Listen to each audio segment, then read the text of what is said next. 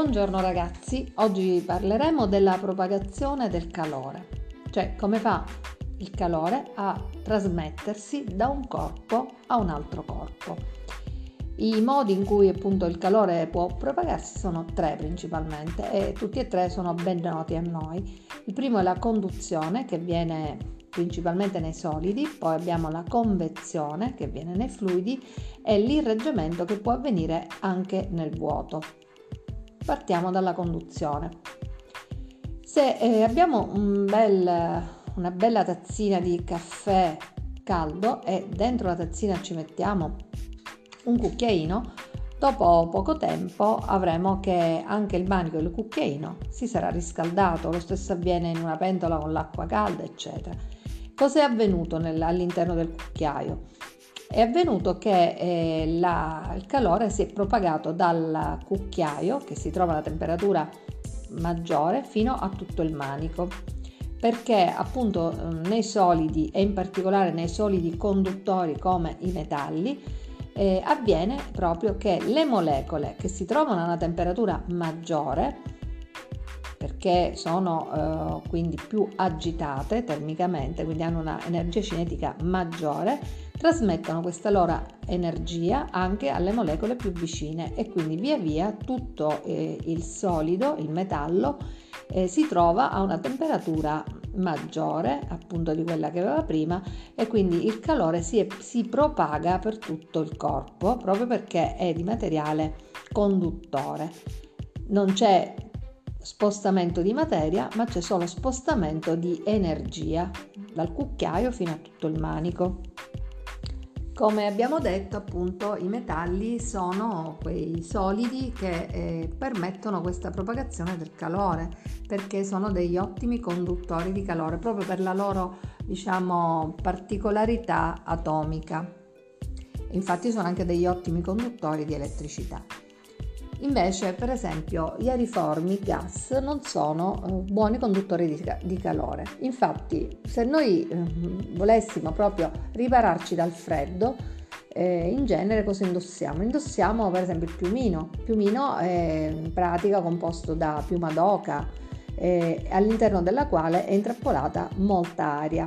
Quindi l'aria, proprio l'aeriforme, è quello che ci isola dall'esterno. Allo stesso modo, per esempio, abbiamo che mm, i, le, mm, i mattoni con cui vengono costruite le case sono forati anche per questo motivo, perché eh, isolano dall'esterno, quindi quella camera d'aria che si crea all'interno del muro isola proprio termicamente dall'esterno, quindi non permette né il passaggio eh, del calore dall'interno all'esterno, quindi il raffreddamento della stanza e viceversa non permette neanche per esempio in estate che il calore, cioè la temperatura alta che c'è all'esterno eh, trasmetta, faccia in modo che si trasmetta il calore verso l'interno surriscaldando la stanza.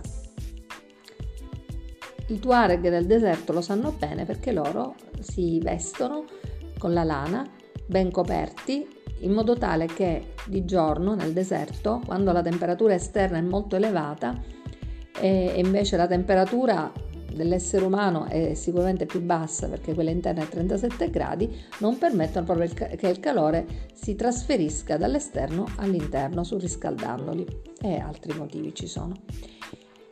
Per quanto riguarda la legge della conduzione, questa legge della conduzione è stata, si chiama legge di Fourier, perché è stato il fisico che l'ha studiata, e permette appunto di capire quanto calore passa, per esempio, in una parete che si trova a, a, due facce a diverse temperature e appunto la legge dice che questo calore è direttamente proporzionale all'area della parete e anche alla differenza di temperatura appunto che c'è tra le due pareti e invece è chiaramente inversamente proporzionale allo spessore della parete stessa.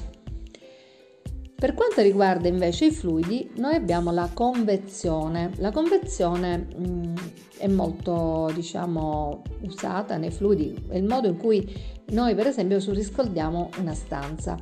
Allora, supponiamo di avere una fonte di calore, il termosifone, e nel termosifone l'aria che sta sopra si riscalda, quindi si agita maggiormente e, e quindi sale verso l'alto.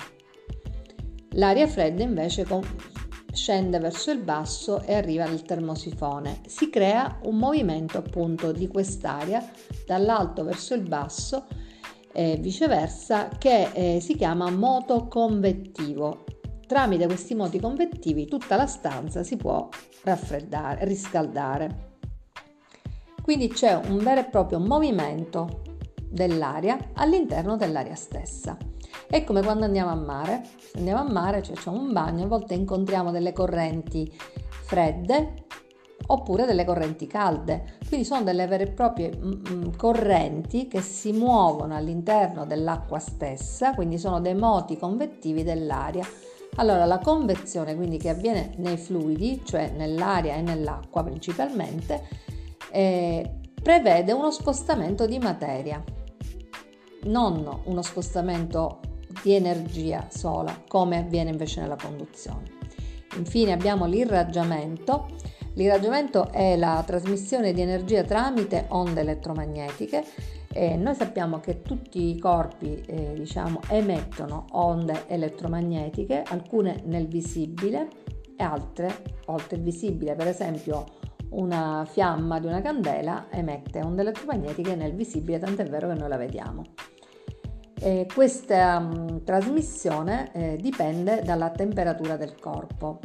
Ad esempio il corpo umano trasmette um, onde elettromagnetiche nel range dell'infrarosso, tanto è vero che i militari che devono eh, vedere, hanno la um, visione notturna, hanno proprio questi occhiali infrarossi perché eh, in questo modo riescono a vedere se ci sono non solo degli uomini ma anche dei mammiferi in generale che si muovono perché eh, avendo questa mh, emissione di infrarossi loro riescono a rilevare proprio il contorno della figura che si muove, potrebbe essere un nemico o un animale feroce o qualunque altra cosa eh, che viene appunto rilevato solo dagli occhiali a infrarossi anche durante la notte proprio perché l'infrarosso non ha a che vedere col visibile.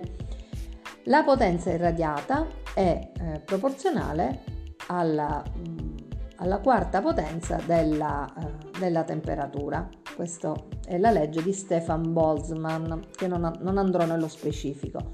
Ovviamente anche ehm, il riscaldamento che viene dal sole, diciamo, eh, avviene per irraggiamento perché dal sole alla terra praticamente ci sono spazi vuoti, ecco, quindi nel vuoto l'onda elettromagnetica si può propagare quando eh, questi, queste onde elettromagnetiche che arrivano dal Sole arrivano eh, sull'atmosfera, appunto riscaldano l'atmosfera e di conseguenza si riscalda poi tutta la Terra.